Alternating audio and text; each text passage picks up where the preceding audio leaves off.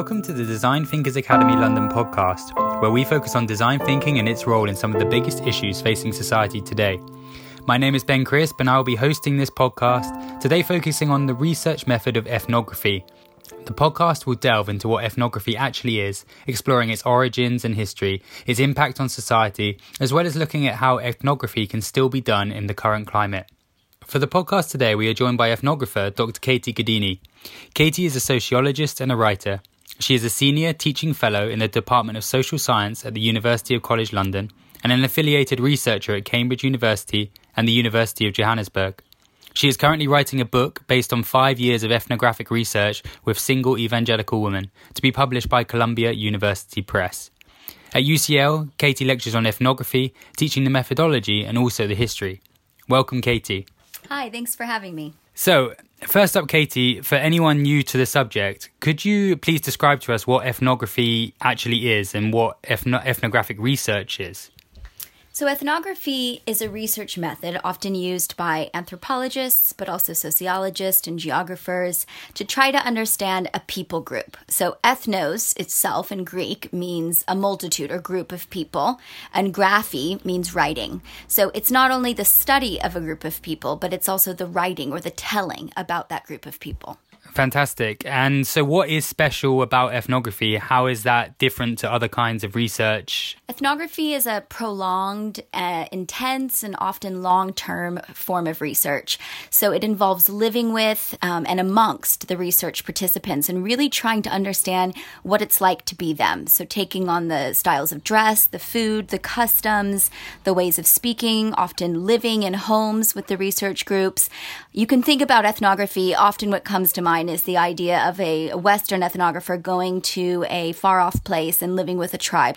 Um, but ethnography can also happen with people groups that are recognizable to you or familiar. Ethnography produces rich and granular understandings of a research subject. So, whereas interviews would maybe scrape the surface or elicit particular types of data, ethnography really goes more in depth. It's trying to get under someone's skin or a people group's skin. Great. And how did ethnography come into being? What are its origins and history as a research method? Traditionally, ethnography really came into popularity in the early 20th century, but actually, the origin of ethnography comes from far before that. So, we can think about some anthropological ethnographic practices that were done before ethnography was known as ethnography. And I'm thinking here specifically of Zhou Daguan, who did a record of Cambodia in the 1200s, and Fadlan, who did a study on the Vikings living amongst them. And he was a, an Arab scholar in the 10th century. And then in the 1920s, there was what's called a fieldwork revolution, where there was this emphasis on very close empirical observation of people groups. And the idea of fieldwork, or going into a research setting, arose it was a shift from studying a people group or studying a society on a grand scale to looking more in depth and looking a little bit more closely at people's lives. And what these anthropologists in the early 20th century were trying to do is challenge some taken for granted assumptions or understandings about the world outside of the West. Okay, and bringing ethnography to a more current setting and in line with the work that's done at the Design Thinkers Academy London, how can ethnography help businesses around the world? You obviously look at it from an academic perspective, but how could the method of ethnography help businesses in modern day? If you think about it, ethnography is going in depth into a person's psyche and their life and the way that they are motivated, the way that they view the world. So it's it's asking the very basic question, what's it like to be you? And that can aid businesses and companies tremendously. They can get a much closer and much more detailed view of what their users or their consumers want or need or appreciate. And it can really help them tailor the product that they're delivering to the needs of the consumer. And tell us about how you've used ethnography in your own research. I did an ethnography with single evangelical Christian women in the US and the UK. And the aim of the study was to live amongst these women to really understand their faith experience. And in doing so, I did a lot of what ethnographers often do, which is hanging out. And in non academic terms. So I went to exercise classes with them. I went to cafes and restaurants, dinner parties at their house, birthday parties that they had, church events, Bible study groups, basically shadowed them in their daily existence. And from that experience of doing that over the course of four, four and a half years, I've been able to get a really in depth glimpse into what their faith means to them. Because that study was done over a period of five years which was obviously very time consuming. Are there opportunities to conduct ethnography in a less time consuming way that is more accessible to the wider public?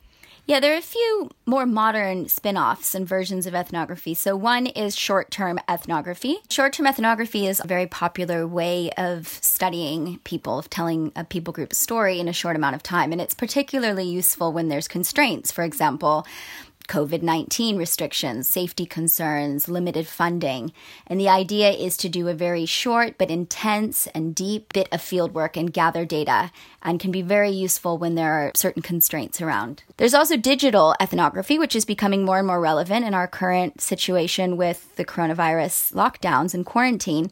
And this is where you conduct an ethnography. So, again, think in depth way of studying people or a people group, doing it online. I've seen a few different ways recently that digital ethnography has been used, especially amidst the current situation of the pandemic. One example is some colleagues of mine are doing research on the effects of the quarantine and lockdown on family life. And to do this research, they're conducting interviews over Skype, they're using text messages and phone calls to collect data. There's also ways that colleagues are going onto chat rooms to investigate particular phenomena, the ways that they are using web forums and other online tools to conduct ethnography when in person options are not available. And how does this type of ethnography then still bring rich results? Oh, they can definitely bring rich results. They're still interfacing with people on a very personal and in depth level and, and gathering in depth research from individuals. It's just in a different format using technology to get get that information. And as I say, especially when a lot of these different methods are combined together, so going onto chat rooms, Skype interviews, phone calls, text messages, web forums, it can really produce a rich set of data. The third type of ethnography that's becoming really popular is auto ethnography. And this is where an individual will research their own life and their own experience in order to produce um, a very rich understanding of a particular phenomenon. Autoethnography is a really useful type of ethnography. I've seen this done with individuals who are studying the effects of racism or sexism. By analyzing their own experience of discrimination, they're able to shed light on the phenomena of racism or sexism, um, the way it affects the social world. And how, how do they collect data for autoethnography? They take notes of their personal observations of their own experiences. They journal about it. They write long form essays reflecting on encounters in the social world what those encounters have been like, and then the feelings or the affect that arises from those uh, encounters. Even though that's just one person's experience, how can that be important for the wider general public?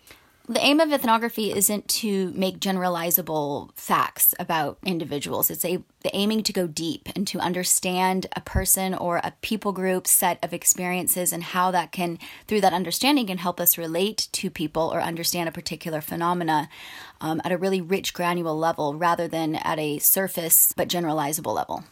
And that's why you would prefer to use ethnography over, say, statistics yeah, rather than survey data, which can give very interesting insights, especially in terms of the sort of breadth of a particular situation, but it doesn't give the depth, it doesn't give the nuance. And I choose ethnography for my own research because I want that nuance, I want that depth, I want some of those paradoxes to be able to come to the surface. And really, you need an in depth method like ethnography to do that.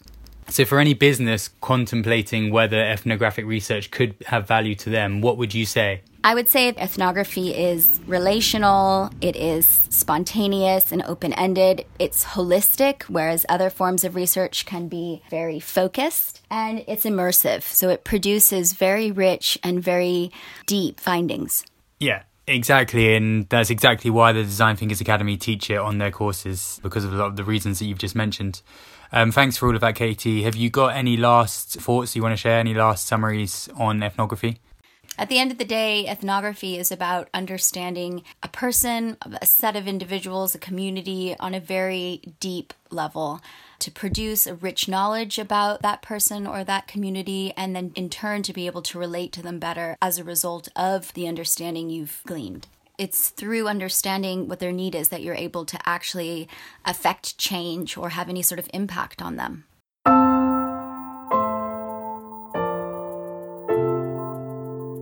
Brilliant. Thank you, Katie, for sharing that.